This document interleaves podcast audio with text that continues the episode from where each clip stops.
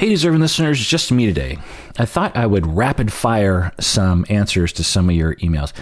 This first group of questions are from Discord. These are on the channel that's like quick questions, or I can't remember what the channel is called, but Susie Danger asked a question. My son often confides in me, but also says, Don't tell dad. How do I navigate this? There are things I feel his father should know, but if my son were to find out I told him, all trust would be lost. So, end of question. So, Susie Danger is like, My son says, I'm going to tell you something in secret, but don't tell dad. But she's saying, uh, I feel like his father should know about some of these things. Okay. The first thing I'll say is there's no easy answer to this. You're kind of stuck between a rock and a hard place to some extent.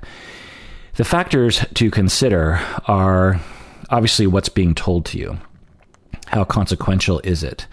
Because by not telling the father, you could be kind of lying by omission to some extent to them, even though the person who told you told you not to tell them. Or is it just like, my favorite color is blue, and he just doesn't want dad to know? Or is it just a game that your kid is playing? Also, the age of the child, right? If your child is 16, that's different than if your child is six um, in some obvious ways, I think. But the thing that I would do is I would talk to your son about what's going on and ask him, you know, okay, I'll keep your secret because I want you to trust me. But why don't you want to tell dad? And I would, you know, work on that. That could take a while, but I would work on that in terms of helping your son be okay with telling dad or have your son tell dad himself. Maybe there's some worry there or some game he's playing or something. Uh, if it's an immediate thing that needs to be said, then you might actually have to tell the dad. Uh, you know, parents need to stick together, and children shouldn't be allowed to drive a wedge between their parents, especially if it's an important detail. Um, but also, you want to gauge, like, well, would the dad get really upset if he you know, if it t- if I take a while to tell him, you know, there's just a lot of things to consider. But the main thing, the main question is, why does your son want to keep secrets from dad? And I would address that. All right, Alex L says, would you be interested in watching Family Therapy with Dr. Jenn, which is a reality show where families have therapy with a marriage and family therapist? And are you going to react to other couples on Showtime's Couples Therapy? End of question. Um, sure, I'll add that to the list. Family therapy with Dr. Jenn. I have a lot of things on my list. I have to tell you, um, a lot of requests. There's so many shows to watch, right? Also, with regards to Showtime, Showtime's couples therapy, I want to watch some of the other couples, but again, it's just sort of not a huge priority because other things are currently taking priority. But they're on the list, and I really liked watching that show because it was different from the other shows that I've been watching and really prompted me to talk about some very specific uh, things about being a couples therapist. All right, this next Discord question is from Artist Wolf. They write, What is the line between introversion and social anxiety? The line between introversion and social anxiety. Yeah, often introversion is used as a synonym for social anxiety, but they are not synonyms. There's really very little that they are related to each other. There might be a slight correlation, but they're really completely different experiences. And let me explain. So, zooming out a little bit, introversion is a personality trait that is considered to be one of the five dimensions within the big five personality traits that seem to actually hold uh, scientific evidence. So let me zoom out even further. When we are trying to study personality, we are looking for very specific scientific evidence that personality traits exist. And the things that we're looking for, and I'm not an expert in this, but uh, in my kind of limited understanding, the way I would describe it is we're looking for uh, enduring traits that humans have that predict behavior and maybe reports of inner experience that seem to be consistent over time. For example, if a saber-toothed tiger is chasing me and I'm, and I'm afraid, and then a week later I'm sitting by the fire with my friends and I'm happy, the fear I experienced with a saber toothed tiger is not an enduring personality trait.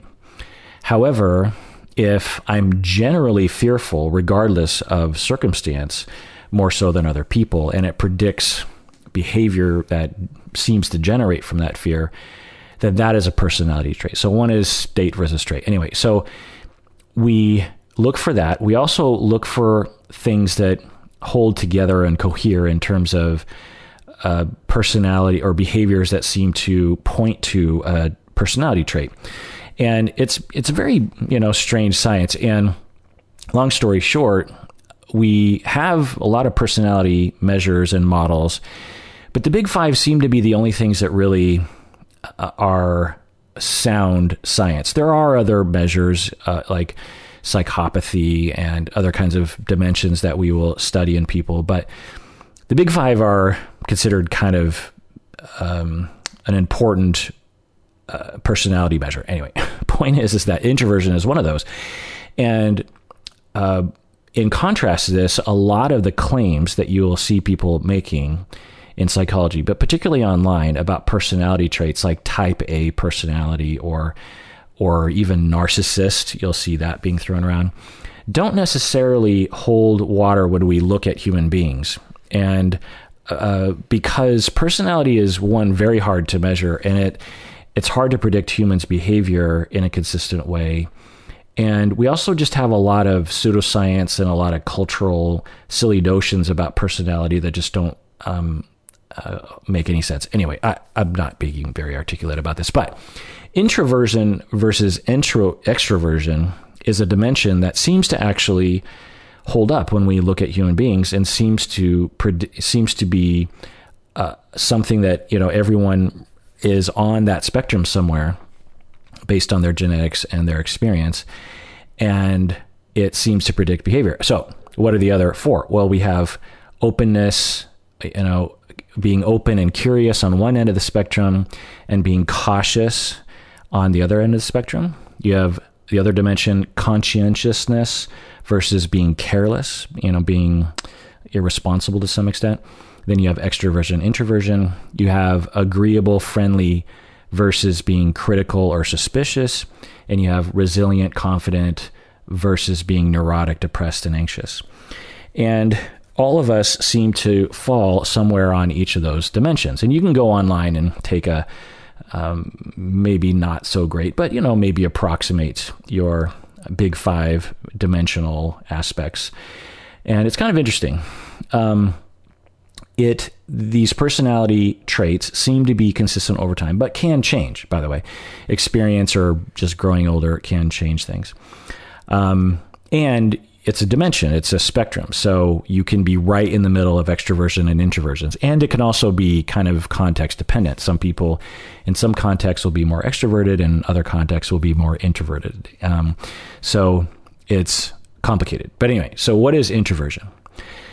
Introversion is hard to explain because people often just consider it to be shy or quiet or socially anxious, which it is not. Being introverted is being more, a little bit more inwardly oriented instead of outwardly oriented. They might be a little bit more reserved, not because they're anxious, but because they just don't prefer to be out in the open. You know, they don't prefer to um, be the center of attention. They don't prefer to be interacting with a lot of people at once. These people are often a little bit more in their heads, uh, might daydream a little bit more. Uh, a, a, popular uh, sort of litmus test is for introverts is you know you ask someone so when you socialize with large groups do you need to go home and spend time alone to recharge your battery whereas the opposite is for an extrovert right um, people who are introverts might excel in writing versus talking they can become overwhelmed by large groups they can prefer quiet activities not always they can um, be not as pleasing in crowds. Like with Umberto, for example, he's a very extroverted fellow, and he's very pleasing in crowds. He in crowds, he's very interested in how everyone's doing and knows how to smooth things over in crowds. I'm not like that. I'm more in the middle of in, extroverted, introverted, and he's more extroverted. Um, they might think a little bit more before they speak, more so than extroverted. So none of this. There are two things that people associate with introverts that are not true. One is that they're loners. Introverts are not loners. Introverts need attachments just like anyone else. Introverts desperately need attachments just like extroverts do. Also, introverts are not socially anxious or shy. This is anxiety. Social anxiety or, you know, shyness, pathological shyness is fear-based and it's not a preference, you understand? So, uh, introverts they they might look socially anxious because in a large group they might be quiet, but they just don't care to be interacting in large groups. But you get them alone and they're they're talking the whole time and they're just like anyone else would be. Whereas extroverts particularly those at the high end of the spectrum, might really thrive and almost kind of need larger groups of of interaction, larger groups of people to interact, or interacting with lots of people, maybe having lots of close uh, relationships with a number of people. Whereas introverts might prefer just a small set of very close relationships. So to drive the point home, extroverts can absolutely be social, socially anxious and shy because extroverts prefer, based on their personality trait, their disposition, their genetics, their experience, they prefer to be interacting in large groups. But they can also be socially anxious that can prevent them from interacting in large groups. So an extrovert might be very shy, but if we take away their fear, then they will really prefer and thrive within large groups socially.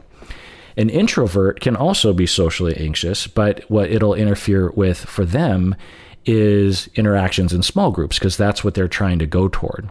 Whereas introverts don't necessarily care about bigger groups, they can also be socially anxious in those uh, venues. Does that make sense? So introverts are more oriented towards their inner life and smaller groups. Extroverts are more oriented outwardly and more interested in larger groups. Now, what, what do we mean by larger groups? It's it's kind of hard to figure out, you know, because the classic is like you have a big party, you know, and you're like, hey, you're moving around the room, and you're like, how you doing? How you doing? Yeah, you know, sure, but that's not a common thing. A more common thing would be at work in a staff meeting of 20 people, they're more likely to talk. They're more likely to feel at home, whereas introverts at a large meeting might just kind of check out, even though you go to one of those introverts after the meeting in a small group of two to three people and they're totally comfortable and they're talking all the time. That's kind of me. So I, am in the middle of extrovert introvert, and in large staff meetings, I almost never said anything. I didn't want to. I didn't. I never. It just never occurred to me, and it wasn't because I was anxious. I mean, I was slightly anxious, but it was more just like I just I just don't care to interact with 20 people at the same time for some reason. It just doesn't click with me. But you put me in a room with like a few people, I'll yammer and ask questions and thrive and want to know what's in your mind. Like, uh, so uh, that's the, my introverted side. But I also have an extroverted side, i.e., the podcast, YouTube channel. And I'm also an organizer of parties. I, you know, get large groups of people together. I'm organizing a Halloween party, and I thrive by organizing large groups of people like that. So, you know, I have aspects of both depending on the situation. So, extroverts can be socially anxious, and introverts want interactions with people desperately, just like everyone else does. All right, this next question. I'm going to do lightning round. I was a little long in the word department when it came to that question answer. So, Portal to the Moon says Is it ever appropriate to start couples therapy with a partner's existing therapist who specializes in marriage therapy? I've had therapists tell me that they do not, on principle, start couples therapy after one partner has already started individual therapy with them, even though both partners were on board and it was just one or two sessions of individual therapy. End of question. Yeah. So, for example, to be specific, let's say someone comes to me for individual therapy. We do two sessions. and the say it's a wife and she's like i would like to bring my husband in and he would love to start couples therapy with you we'd both like to switch from individual therapy with me to couples therapy with me and my husband. Can you do that? And what portal to the moon is saying is that uh, therapists have said to them that on principle they will not do that. Okay. So this is a, a kind of a controversial area and the vast majority of therapists that I've talked to have no idea what they're talking about when they answer this question. So, how do I answer this briefly so I can do lightning round? the short answer is it's fine to switch treatment plans from individual to couple and and back. But many therapists do have the opposite idea in their head even though they they aren't basing it on any ethical code or any kind of literature um, we do uh, want to think about things before we switch from individual to couples therapy, for sure. And there are things to consider. And client autonomy and informed consent are central to that ethical consideration and behavior from the therapist, meaning that you have to respect that the client wants to do that and not just shut them down because of your silly uh, little rules. And two, you have to inform your client about the risks, about the pros and the cons, and the risks and the possible benefits of making that treatment uh, change. Um, most notably, if if I change from individual therapy to couples therapy, both individuals in the couple now have control over the client file, and both have control about treatment um, plan changes in the future. Meaning that if say the wife wants to switch back to individual therapy, but the husband is like, no, I don't want that to happen, then ethically I can't allow that to happen because it's going against. I mean, there are exceptions to that rule, but um, generally speaking, you don't want to go against a client when it comes to treatment uh, plan changes. So, um, you know, there, but you know, there there are things you can do, and I've done it before, and I and the problem in my profession is that one, marriage and family therapy is kind of an anomaly, and a lot of people are just kind of afraid of the whole endeavor. And so, anytime you do anything a little bit out of the ordinary when it comes to couple and family therapy, people freak out. And I've seen it before. And I'm just like, it's okay, people. Like, the world isn't going to come to an end when we switch from individual to couple. Like, um, so uh, that's one thing. The other thing is that people just don't really understand ethics. And so, instead of spending years, which it, it really, really, has taken me to uh, really understand the law and the ethical codes and standard of care, instead of doing that, which I understand because who has the time, they will just reduce all the ethical decision making down to a few very simple rules, like never switch from individual to couple or vice versa.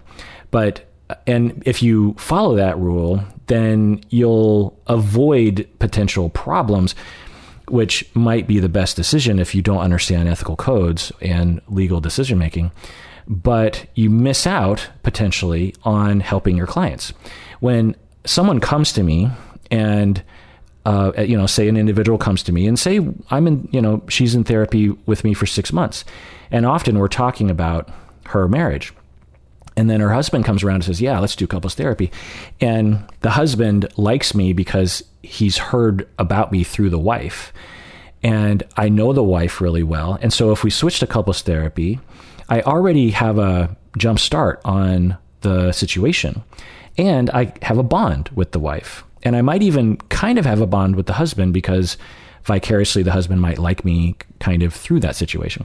So when the client asks me to switch from an individual couple, and if I said no, I might actually be overall harming the client because they'd have to, one, start over with a brand new therapist, which could really set them back for a while. And two, it might be actually really hard to find a compatible therapist. It's not easy, as some of you know, to find a therapist that really fits with you. So when you, if it's a good fit and it works and you know you explain the pros and the cons and the risks to the client and you believe the client can make a educated uh, decision informed decision you know because some clients uh, due to personality disorders something might not be able to make that decision and thus you want to avoid these kinds of uh, murky areas with them but if you believe clinically that they can make that choice then in some ways, you it's unethical not to switch from individual to couple. So, uh, but you know, people don't want to hear that. It's too complicated for them. But the reality is, is that's what the literature talks about. That's the way these ethical boards actually operate. That's the way courts typically operate. That's that's the way lawyers will talk with you about. But um, most therapists, in my anecdotal experience, do not talk with true experts in ethics. In fact, in my anecdotal experience, a lot of teachers who teach ethics courses are not true experts. These people know enough about ethics to scare the bejesus out of the students, but not enough to understand the true nature of ethical and legal decision making. And so you have a bunch of professors, if not the majority, teaching all the students just essentially paranoid wrong information, of which contains these simplistic rules like never change from individual to couple. Now, again, I repeat, there are situations ethically and legally where it would be ill advised to switch from individual to couple. I'm not saying that never happens. It does, for sure.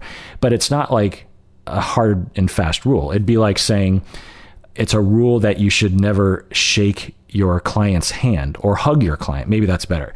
Like, never hug your client. That's a hard and fast rule. No, you can hug your client, but there are things to consider. And there are situations where it might actually be counterproductive or even unethical to hug your client. But it's a case by case basis and it requires a lot of education and understanding of ethical decision making and or having a supervisor that you can talk about this with. Having said that, if a therapist wants to, as a policy, just not deal with that murkiness and they just want to say, look, I don't want to switch from individual to couple or vice versa. I've I've dealt with that before and it was just too messy for me. Then that's fine. That's a I mean, for the most part, you could again say that they're potentially harming clients by not allowing for that flexibility. But generally speaking, on that rule, I, I wouldn't say that typically. And so, if you as an individual therapist say, I'm not comfortable with that because it doesn't fit with my style, or I don't know enough, or I just don't want to get into that kind of thing, then generally speaking, I, I would stand behind that. But it's when people generalize that to the entire profession and impose their particular fears that are based on not a lot on me as a clinician and on everyone else, then we have a problem. All right, next question. Alex L says Have you heard about therapists traveling the world living the nomadic lifestyle while providing telehealth therapy? What do you think, or what's your opinion on this? End of question. Yeah. If you didn't know this, particularly during the pandemic, a lot of therapists were sitting at home doing telehealth, doing teletherapy uh, over the internet. And it occurred to them wait, I could go anywhere because the way that it works in the states is, uh, and it's complicated, but for the most part, if you you know you're wherever you're licensed, you need to be licensed in a state.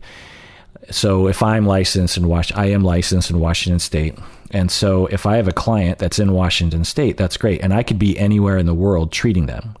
But if my client leaves the state, I can't treat them anymore. In general, there's some wiggle room there if they're on vacation or something, but but uh, so during the pandemic, people were like, so I could go visit my parents, I could go on a vacation to Hawaii or something, and and still work with my clients. You know, I have I have five clients a day during the week. Uh, uh you know, Monday through Friday, every day, twenty five clients, and so I'll just do five hours of of work every day, and then I'll you know enjoy Hawaii. Why am I stuck in Seattle during the pandemic? Um, to the point where I have a former supervisee who might actually be listening right now who has been using this time the past year to travel all around the states and experience all sorts of different towns and cultures and people and places. Um, and all the while treating all of her clients who live here in Washington State. And she's a fantastic therapist, and her clients really love her. So uh, you're asking, have I heard of it? Yeah. And what do I think about it? I think it's fine. Uh, uh you know, telehealth and teletherapy uh, has its role for sure. And I'm glad that it's available to people. It's sort of like being able to talk with your physician over the phone or over video. You know, it can be so much more convenient. It can obviously reduce your risk of infections during a pandemic because, you know, you're not leaving your house. So there's a lot of pros and cons. I will give a caveat that I worry that our trend towards isolation and sitting in front of our computers all day will continue in general. And this is another step on the thousand step process towards the end of this road that is not very good. And we've seen, I think, the effects of these um, this cultural movement towards isolation and um, bigger houses, less interaction with your even your own family members. You know, there there are people who don't even necessarily interact with their the people they live with very often because they're in their dens or something. Um, so uh, I'm, I'm 100% behind telehealth and teletherapy. I'm 100% behind people living the nomadic lifestyle.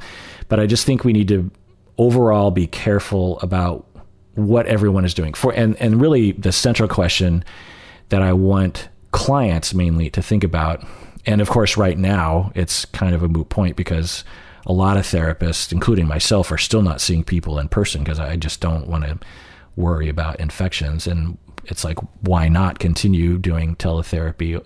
I do it over the phone. I don't use video. I hate video conferencing. I'm just so, so tired of video conferencing. I can't stand it. I, I haven't done Zoom in months and I don't ever want to do it again. At the beginning of the pandemic, I was like, ooh, I like Zoom. Zoom is really great. You know, teaching over Zoom, it's fine. And so much more convenient. And man, the pandemic just killed any affection I had for video conferencing. I am done with it. But, so I do phone, and and I and I was used to doing phone therapy prior to um, Skype even existing back in the '90s and, and aughts. But anyway, um, what was I saying? Uh, the question is this: clients need to think about what they need.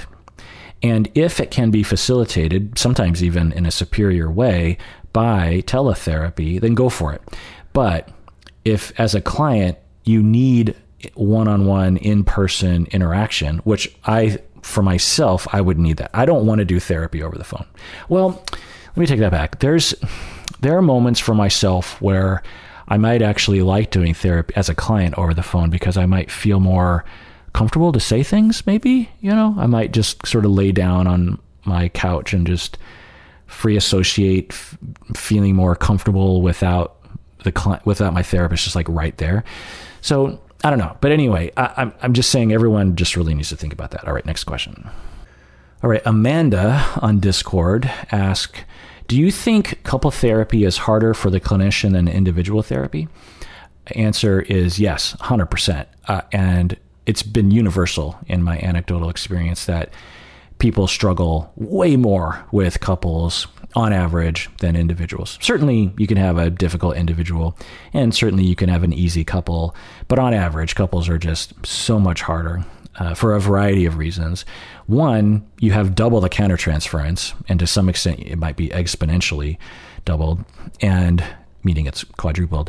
And also, you're being massively triangulated by both people, and they're often complaining about each other. So, how do you validate one while not ostracizing the other. It's it's and that's just the beginning of the problem. And, and couples are highly triggered by each other. That's probably the biggest um, factor is that when an individual comes in and complains about their partner, they're not triggered in the moment. They're uh, usually, but um, I mean, certainly there can be cases where an individual can be triggered in the moment, but not often but definitely when you bring both people into the office, they're going to trigger each other in your office and they are going to escalate in terms of their emotional arousal and their distress level. And they're not going to be thinking straight towards each other or towards you. The other question is Do beginning therapists struggle with keeping control of the session when couples are activated? End of question. Yeah, absolutely. And when I teach couples therapy to students, this is this is something that often comes up. I will have the role players, or they will just naturally get to this place where they will actively fight and maybe even ignore the therapist, which happens. Um, I, in my early career, was known for having very activated couples who would yell at each other, and I would try to get them to stop, but they wouldn't. And so, and for other reasons along these lines, my agency actually put me in another building because my clients were so loud that they were um, disturbing the other clients in the other offices. And so, um, and I didn't consider it a failure. I just thought it was part of what couple and family therapy is. You know, sometimes you get heated, you know, and it's fine within limits. Um, the other thing is that you don't have to control your clients. You know, if they start yelling at each other, it's not your job to stop them from. You know, they're they're adults. They can they can yell at each other. So a big part of your as a therapist's um, professionalism and abilities as a therapist is really acknowledging I, I'm not in control. I don't have to control them. Uh, if they're going to yell in my office, then go for it. Even if one person is kind of abusing the other person, it, it's it's not your job. You're not a savior of human, and you don't have the ability to control. You don't have the ability to save. So you can only do what you can do. And um, yeah, next question. Uh, Laura says, "What is your recording schedule like?" I'm just in awe with the amount of content that you keep putting out. Also, do you record your reaction to a full episode and then record a couple of outros, or do you watch in segments? Um, interesting question. I could go on and on about this, but in brief, you say, What is my recording schedule like? Um, I record usually in the afternoon and evening because in the morning I have my routine. I like work out and um, I do emails or there's something in the house that needs to be done or a chore. You know, I, I when I sit down to make a video or record an episode, an audio episode, I, I feel like I, I need everything to kind of be orderly. All my ducks need to be in a row. Everything needs to be clean. Everything needs to be done. And then I can kind of relax and, and make content.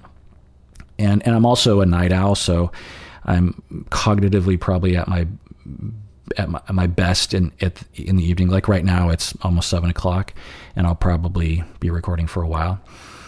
Um, so that's the time of day in terms of when, like what day I do, it's really random. Like I, I will record on a Monday or a Saturday or a Wednesday. You know, it's really just totally up in the air, especially now that I no longer am full time at the university and my practice is very small. Um, most of my work week is now podcast stuff. And so, and by the way, um, there haven't been very many deep dives lately because I, my life has been in total chaos for the last few months, if not longer. And I've talked about this before, but I think, I hope in the next month or two, my life will get more under control and I'll be able to do some deep dives. I have so much desire to do. I, w- I want to do this deep dive on defense mechanisms, and I, I think it'll be a really good one. I think it'll be a long one.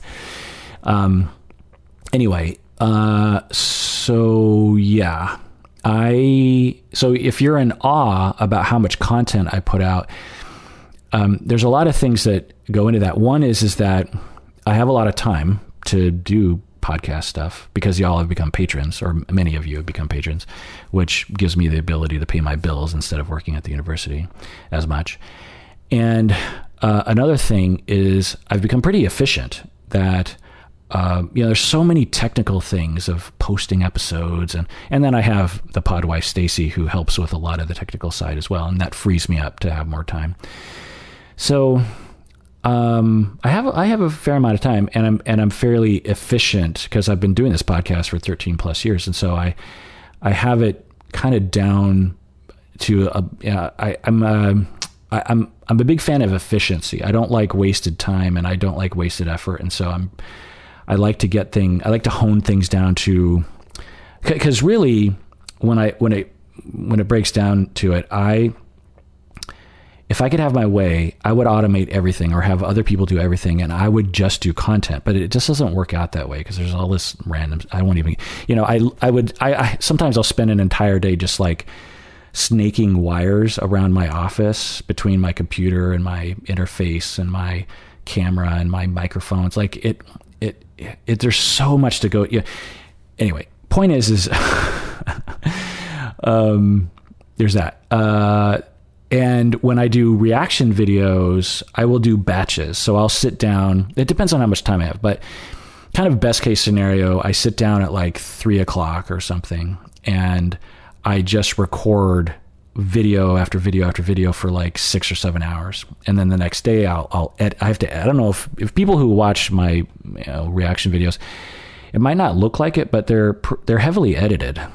I have to edit them heavily to make them snappy because if I don't edit them, there's a lot of dead air and a lot of little glitches here and there that would um, make it a lot less of a quality of a product. Anyway, then you say, um, do you record your reaction to a full episode and then record a couple of outros, or do you watch in segments?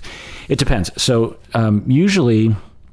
I will watch segments and I'll do an intro and an outro but sometimes I'll watch a, a video and I'll do an intro at the beginning, but then at the very end, I do an outro, and then I realize I recorded for like three hours. That's not one episode. That's going to be like four episodes. So then I'll, I'll go back and record a bunch of intros and outros, if that makes sense. Anyway, next question. Uh, anonymous patron says, I, wor- I worry that you work too much. Well, this person wasn't on um, Discord, this person just emailed, is related to this. I worry that you work too much. Maybe you should take a break. I hope you are well and taking care of yourself. Well, anonymous patron, that's very nice of you. Uh, I don't work too much. I'm, I love my job. Plus, this job called podcasting is enjoyable. Like, I, it doesn't feel like working. In fact, as an example of this, I am such a list taker and a, a data uh, entry person that I have been I've been entering how many when I say this out loud it sounds so demented but I have kept track of how many hours I've worked daily for decades. So I can go back and it's all in a spreadsheet in Excel. I can go back years and tell you exactly how many hours I worked every day for years and years and years. And so I have this column where I record how much I work. Podcast working is in a different column because it doesn't feel like work to me. I mean, it definitely can feel like work, like snaking, uh, you know, wires around my office, or you know, posting stuff on YouTube, or dealing with copyright crap on YouTube, or I don't know. There's just a lot of work-related things for sure, but it, I don't know, it doesn't feel bad. Um, you know, there's something about being self-employed that it just feels, I don't know, less of a bother.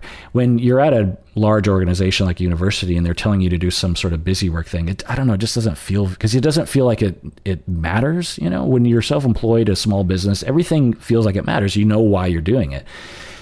Anyway, so I it doesn't feel like working to me, and I thank all of you who have become patrons um, and if you haven't become a patron yet, please do so because um, people are always sort of dropping off of the patron list, and so we need a, a fresh new group every month to uh, fill the empty spots.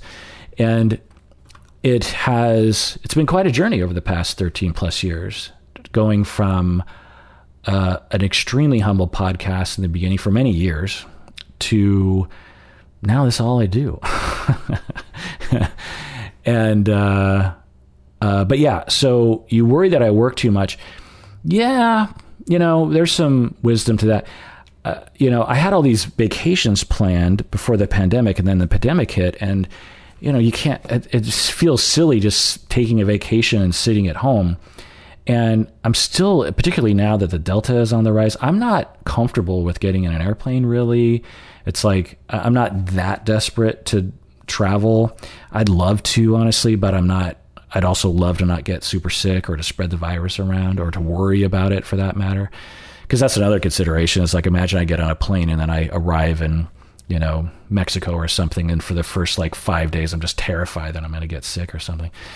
Anyway, um, so I uh, since the pandemic started almost two years ago, by the way, a year and a half ago, I haven't taken any time off. I've taken zero time off. And this podcast and all my other work uh, at the university and my practice, it's, you know, it's seven days a week. So I wonder if I'm working too much. I don't, doesn't feel like it. Maybe I am. Um, but honestly, what would I do?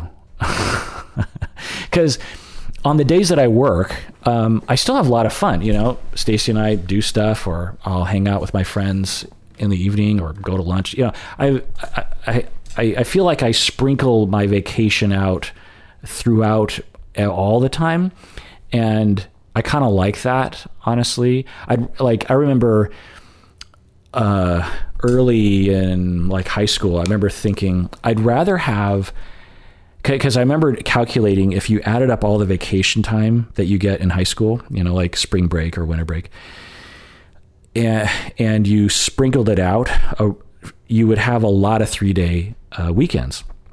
And I remember thinking I would rather have a lot of three day weekends than one week off of school. Um, I don't know if I still agree with that, honestly, but anyway, next question.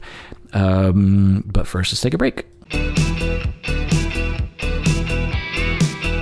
All right, this next question from Whitney Is it ethical for a therapist to lie to your client about the reason for termination? Is it ethical for a therapist to lie to your client about the reason for termination? Um, it can be ethical if the lie is required to prevent harm. You know, it's a debatable area, we case by case basis. So the answer is it can be ethical. It can also be unethical. And is it more or less ethical if the client struggles with abandonment? Um, well, the key, Whitney, is that for a client who struggles with abandonment and the therapist is terminating, it's very important that ongoing care is considered and accounted for by the clinician. And I'll also say that a lot of people who have abandonment traumas uh, will provoke therapists in such a way that will motivate them to want to abandon their clients. And that a percentage of those therapists will actually abandon their clients, even though that's why the client is in therapy. So that's what I'll say about that. All right, Mochi says, My therapist is going on maternity leave soon and has given me the option to be passed on to another therapist for support. I don't know what to do because I feel like she's the best fit and I'm afraid the other th- the other person won't be. But I'm also afraid that if I stop seeing someone, I will have no support. I also have the option of having just wait until she comes off maternity, but that could be next year sometime. What should I do? End of question. Well, I don't know what you should do because I'd have to assess you and know your situation. But generally speaking, you should follow the direction of, of your therapist. So if your therapist thinks it's okay to take a break from therapy altogether, then I would consider that. Uh, but I will say that uh, given your description, I would recommend that you consider uh, seeing the other therapist that they're referring you to and just saying, look, I'll see this other therapist, and if it's not a good fit, then maybe I'll get another referral. Um, but as soon as my uh, real therapist comes back, then I'll go back to that. So you get a reassurance like, okay, therapist, I love you. You're a good fit. I'm worried I'm going to lose you. When you come back from maternity leave, can you guarantee that I will be able to see you, regardless of who I see in the interim? And then, you know, especially if she's taking a year of maternity leave, like you probably should see someone during that time. Um, Alex L also says, would you ever do a collab with Cinema Therapy on YouTube? And the answer is, yeah, sure. Uh, I watch their channel, good, good YouTube channel. Alex L also says, if you were to go to a 1980s theme party, what would you wear? well, I have gone to a lot of 80s theme parties. That was when I realized I was getting old because I, you know, was a teenager in the 80s and to go to an 80s theme party, I'm like, oh, because uh, I would go to 60s theme parties and then I would go to 70s theme parties. And then when 80s theme parties started started to come around, and it came around fast. Like I remember going to 80s theme parties like in the mid to late 90s. So it wasn't even that much time. But what would I wear? Hmm. Well, I couldn't really raid my closet, right? Because I don't have things from the 80s anymore. I mean, I could, if I wanted to be sort of ironic, I could just wear, because I still have some of my football paraphernalia. Like I have my Letterman's jacket and my football jersey. So I played football in the 80s in high school and I, I could just wear that. but if I was to go like full 80s, um, golly, there's so many. I mean, you got the Don Johnson look, right? The pink shirt with the sort of floppy white suit. Um, you have the Izod buttoned all the way up to the top. You have the round sunglasses that were actually retro from 60s like John Lennon stuff. You have like the Duckie look from from Pretty in Pink that I might try to rock. You have like the Devo outfits that you could wear. You could also go like Bon Bon Jovi 80s cuz that's definitely 80s. I don't know. That's a that's a tough one because those outfits are kind of tough to pull off, I would think, right? The Don Johnson would be easy. You just wear you wear some shades, you get a pink shirt, and you put on a Don Don, Don Johnson type uh, suit from Miami Vice. For those who don't know what I'm talking about, Amanda says, "Do you think therapists should say patients or clients?" Yeah, this is an age old, or I don't know, decades old debate. So in the old days, they were called patients because psychoanalysts were typically physicians who would specialize in psychiatry and thus they would call their people patients because it was a medical profession. And then psychologists started coming along, and then other kinds of people started coming along, and even psychiatrists would change their mind and say, well, you know, and I remember this debate going on in the 90s that patients sounded too pathological. It was pathologizing, that it sounded like there was something broken, you know, because the association, at least in the 90s, was a patient was someone with a disease or something like some kind of illness. And that felt too strong or too stigmatizing, or maybe even just too medical model, and we need to get away from that. And so, client was adopted, I believe, from lawyers and maybe other kinds of professions. Uh, don't quote me on that, but and they said, you know, let's, call them clients. And I remember in the 90s, it was like both. There, it seemed like 50 50. Some people call them patients, some clients. In the family therapy world, they particularly call them clients because they were more progressive in that way. So um, I, I, I, for the you know ver- majority of my career and to this day, still mostly say client. But every once in a while, I'll say patient. I don't know why. I think sometimes there's a there's a slightly different connotation about the word patient that I kind of like. I feel like we've we have enough distance from the word patient as a negative thing that we can kind of use it again as uh, as needed. But there are other words that people will use as well, like um, they will say, "Well, client even sounds too pathologizing," and let's call them a consumer uh, in postmodern therapies, which I won't go into, they sometimes will say you're a consumer. And I believe the reason why they wanted to call them consumers, like they were a, a customer who was coming into a to a deli, was it was brief therapy, and so it's um, providing this very brief technical uh, service, and you're not really there to develop a, a client therapist relationship. Anyway, um, but I, you know, it's interesting. I think today in 2021 that I think we could say patient again without it being stigmatized because we've had so much distance from the stigma of patient. Having said that, the vast majority of people that I know and the literature I read just uses the word client because you know it seems to fit the, the best. Uh, Shaggy says, Dr. Kirk, watching your gaslighting emails episode and you provided some criteria to be flexible for using the term gaslighting in a societal context. Would you extend it to some corporate settings like the culture at Theranos, where employees were constantly pressured to suppress and discount their own realities about the product and, and conduct there as a problem rather than themselves? One employee even gave a good description of her experience that as being immensely pressured to self doubt her judgment. End of question. Yeah, uh, uh, perhaps. And you know, I'm not the definer of words, so it's really just my own uh, thinking and and my own application, and I, and it's evolving over time, as some of you can tell.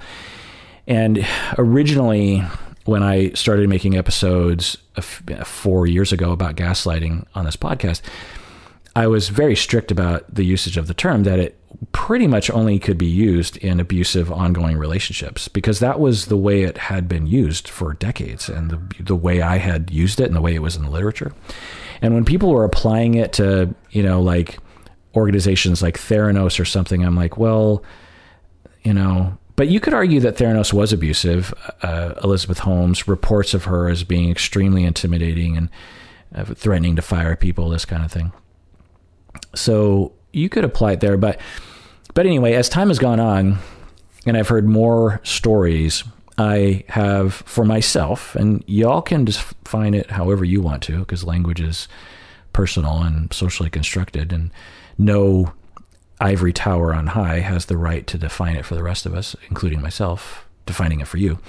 But for me, I will extend it to descriptions that some of y'all would send in about like you're in the military and there are women being sexually assaulted and the power structure is set up to really make the victims question whether they're overreacting. And then you just start questioning your judgment and, and then there's this effort to make you question your judgment in general and to make you feel crazy and to make you feel like there's something wrong with you. And then then you stop complaining about being sexually assaulted and you know problem solved for the power structure.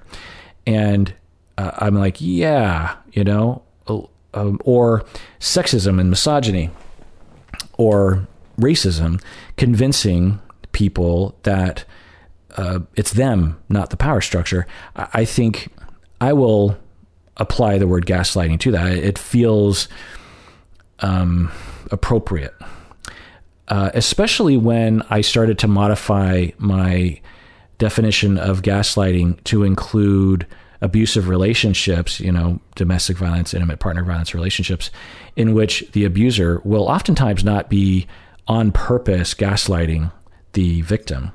You know, usually in my experience, the abuser, the perpetrator, doesn't wake up in the morning and say, I'm going to break down my partner's ability to think and judge so that I can control them more.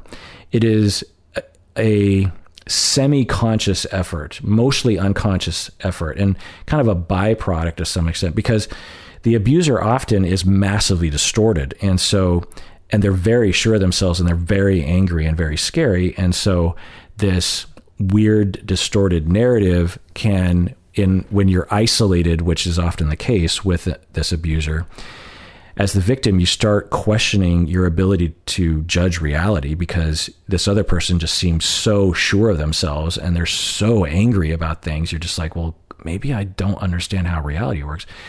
But the abuser isn't trying to lie, if that makes any sense. Anyway. Uh, Alyssa says, "Did you get a chance to try the pizza from Seattle, Seattle from the Seattle pizza place on 90 Day Fiance?" End of question. Yeah. So for those of you who don't know, 90 Day Fiance TV show I react to on YouTube, there was a Seattle woman, Ellie, who is uh, shown on the show to own this pizza place in Leschi called Central Pizza, which is across town, so it's not easy for me to get to. But the pizza looks really good, and I want to go, but I haven't yet, so I, I, plan to. In fact, I was just talking about it with Stacy yesterday. Uh, Your Illusion says do you think a more apt term should be relationship therapy? Couple and family sounds very specific and potentially limiting to me. End of question. Yeah, your illusion. You are speaking the truth here. And this is something that my field has been struggling with for a long time. So, in the very beginning of our field, we were called marriage and family therapy, which uh, very quickly became problematic because we had not only cohabitating unmarried heterosexual couples on the rise, but we also had gay couples on the, on the rise, gay and lesbian couples who couldn't get married by definition according to the law for decades.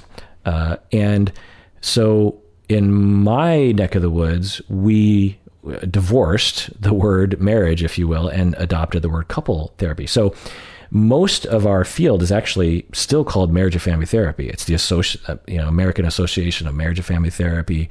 the degrees are in marriage and family therapy. Our licenses are in marriage. So, so you know, um, it is. We still have this extremely limited language of marriage and family therapy. Now, gay and lesbian relationships are legalized in the United States, so uh, can. But again, that still ignores people who are cohabitating and, and never get married. So, uh, so not only uh, are we still back in marriage and family therapy, or, or not only is couple and family therapy limiting, but a lot of our language, official language, is still in marriage and family therapy. Uh, so, and as time has moved forward, a lot of us, marriage and family therapists, have decided to change our official label to relation. You say you're saying relationship therapy, but we say relational therapy and which is you know essentially the same word. And there are a lot of people in my field who will, at the very least, verbally acknowledge or label ourselves as relational therapists because not only do we work with families, not only do we work with couples, but we also work with people that are friends or people who are working together. So we're not just interested in couples and families, right? another aspect of the label relational therapy is that a lot of marriage and family therapists work with individuals and we will, will operate relationally, not only between us and the client, but also we're thinking about how the client is situated within their relational world and their sociocultural political world. And so we're thinking about the social dynamics and the relationships that this person is in. So we're relationally oriented and uh, yeah, so, but things move at a snail's pace. And uh, the fact that we still haven't changed, even today in 2021, our licenses and our association, our professional association, is still called Marriage and Family Therapy, should tell us something about the rigidity of my field sometimes. It just really drives me bonkers that because everyone agree, or the you know vast majority of people in marriage and family therapy agree that we should call it couple and family therapy, but but everyone's afraid of change, and, and no one wants to change the logos or I don't know. It, it's it's really um, upsetting, and I think it would be a lot more. Well, I don't know, because another big part of these different professions is how do we present ourselves to the public, right? When you call yourself a marriage and family therapist or a couple and family therapist, people instantly kind of know what you are. If you call yourself a relational therapist, well, people know what that means. Uh, not necessarily, right? And so sometimes these decisions are made like, well, if we change, we might lose market share, right? And th- that's a big part of these kinds of moves is uh, if we make a change, then all of our uh, professions, the the members of our profession will lose clients and lose money and thus not be able to pay their bills and not pay off their student loans. And that's scary to us. So let's just stay the same. All right. I am done with the Discord quick questions for the podcast. I'm going on to upper tier patron emails. Anonymous upper tier patron wrote in and said, Hi, Dr. Kirk. I recently had a friend tell me, I'm jealous of you. And I had no idea what to say or even how to feel. Uh, I could tell that it wasn't meant as a congratulations. It meant as a competition sort of thing. For context, it's comparable to your success with growing your podcast, but on a much smaller scale. Uh, I never talk about my wins with anyone except my mom and my husband because I'm too embarrassed to come across as boastful. Now I'm wondering if others feel this way and they're just not saying it, that they're jealous of me. I'm really uncomfortable with all this. When I see my family and friends happy and succeeding, I get so genuinely excited for them. What is the compassionate way to respond to someone that is saying, I'm jealous of you? End of question, end of email. Um, yeah, this is an interesting question. I've, I've never, no one's ever asked me this before, but this question of it sounds like anonymous upper tier patron you're succeeding in life in, in maybe a noticeable way to people around you. And a friend says i'm jealous of you. You know that's what she says like i'm jealous of you. Not like oh my god i'm so jealous. This is so great. Uh, congratulations. It's like i'm actually jealous of meaning that i have some hostility towards you or I feel bad about myself in contrast to how well you're doing. Like this is a negative, exp- you succeeding is a negative experience for me. And that's a, you know, kind of a normal reaction, particularly if you have relational traumas regarding incompetence or success or something, or competition with your siblings that's being transferred onto you. Um, and then you're saying, look, when my friends and family succeed, I get genuinely excited. I don't get jealous of them. Well, that could be because you're doing well in life. and so uh, not everyone feels good about how their life is going. So uh, there's that. Then you're saying, you know, what do I do to that? How, what's a compassionate way to respond to that?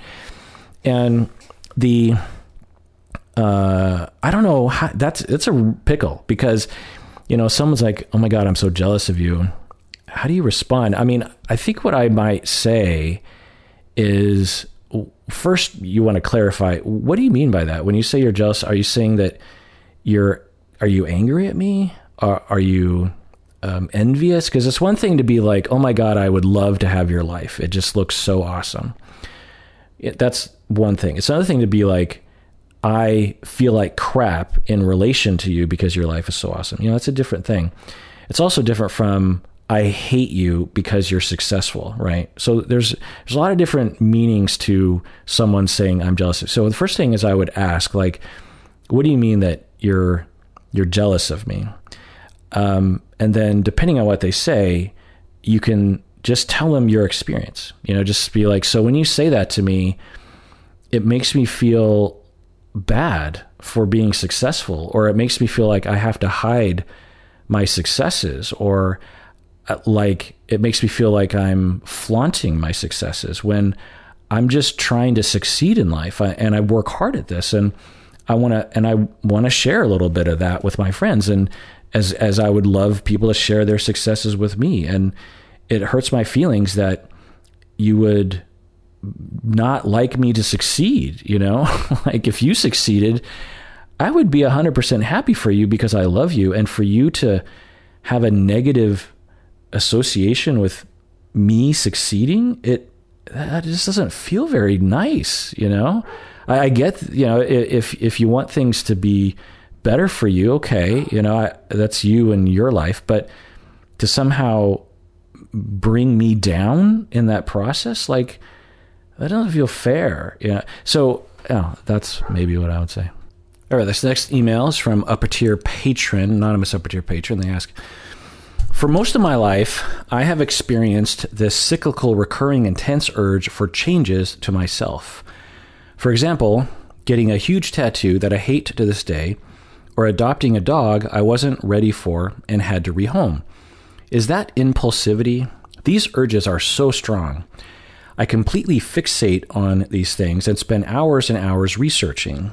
I am trying to combat it, but it's hard. My mind is telling me, do it, do it, do it, you need to do it. I feel generally empty if I'm not pursuing these urges. I am looking for the right therapist, but until then, I hope you could help put a name to this recurring issue. End of email. Well, yeah, you obviously need a therapist who specializes in compulsions and intrusive thoughts uh, to help guide you on a label, which would help with treatment so I can't know what you're suffering from. But candidates would be OCD. There are versions of obsessive compulsive disorder that will manifest like this, where people will, uh, as as you're saying, fixate totally on some sort of behavior. Uh, you're saying, you know, I need to get a huge tattoo, and then you get one, and then you hate it and then I need to adopt a dog. I need to adopt a dog. You need to do it. You need to do it. And then you adopt a dog, you're not ready for it, and you rehome. And I didn't read your whole email, but you said actually that you're you had a huge ta- you had a big urge to get a huge tattoo. You got one. You don't like it. In the past, you had a huge urge to get a dog. You got one. You rehomed it, and now you're having a whole new bout of intense urges to get another huge tattoo and another dog, even though you know it didn't work out for you in the past. So it's very possible that you have a narrow version of obsessive compulsive disorder and need to work on you know OCD specific treatments for that, possibly medication. It's also possible, you know, you say that you feel generally empty if you're not pursuing these urges. Another avenue, which I think might be less likely, but definitely worth pursuing, and there are others, of, of course, as well, is that you developed this um, pattern of thinking as a distraction from some pain. So I would look at, into that as well. All right, this next uh, email is from upper tier patron Junie, who I know very well, good old Junie. And uh, she sent in this video of her talking about systems theory.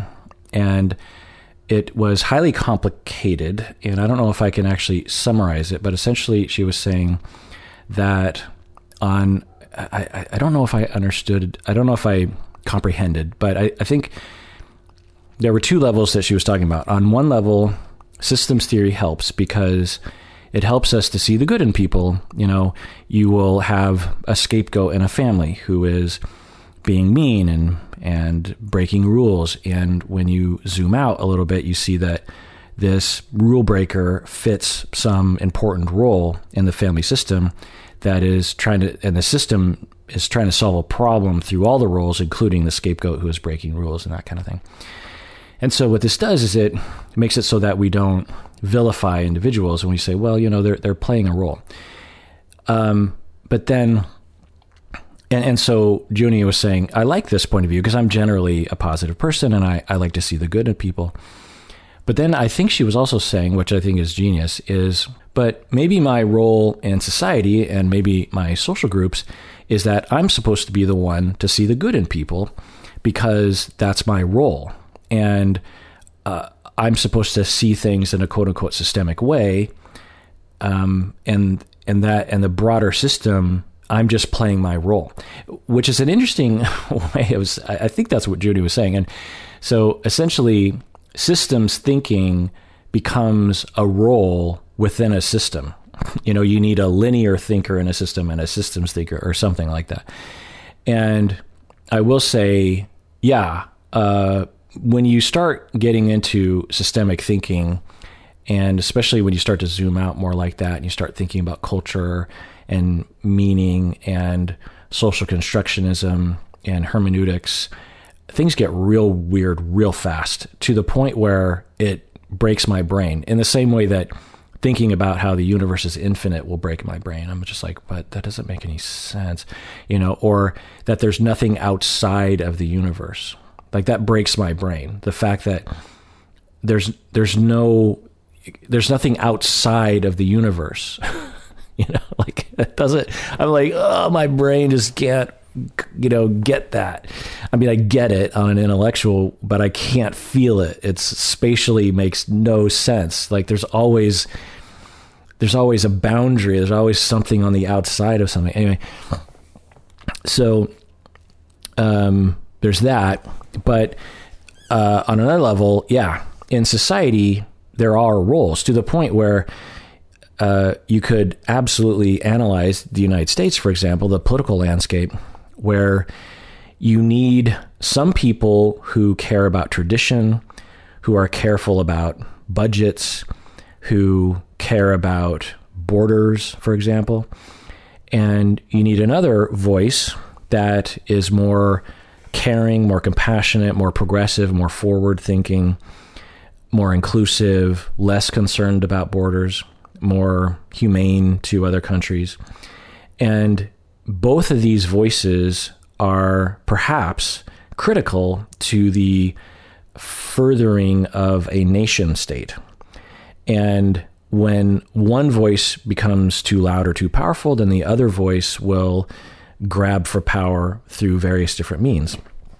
Because without those two voices, the the nation state will go too far in one direction, or will you know something bad will happen. I don't know.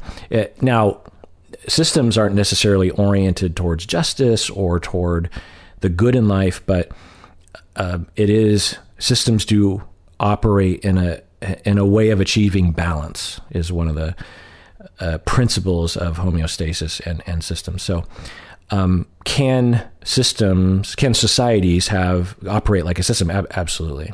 but I'm pretty sure I did not answer your question, Junie. So if you have more to that question, feel free to email me because I, I think your your thinking was so beyond me that I didn't. It just went over my head.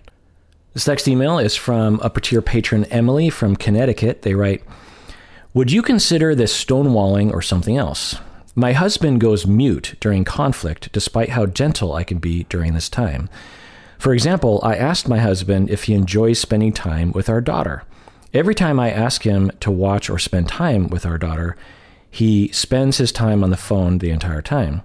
When I asked this question of him, does he like to spend time with our daughter, he shut down and kept his eyes averted from me. This went on for two hours. At the end of the two hour mark, I asked him this Yes or no, are we going to discuss this conflict or not?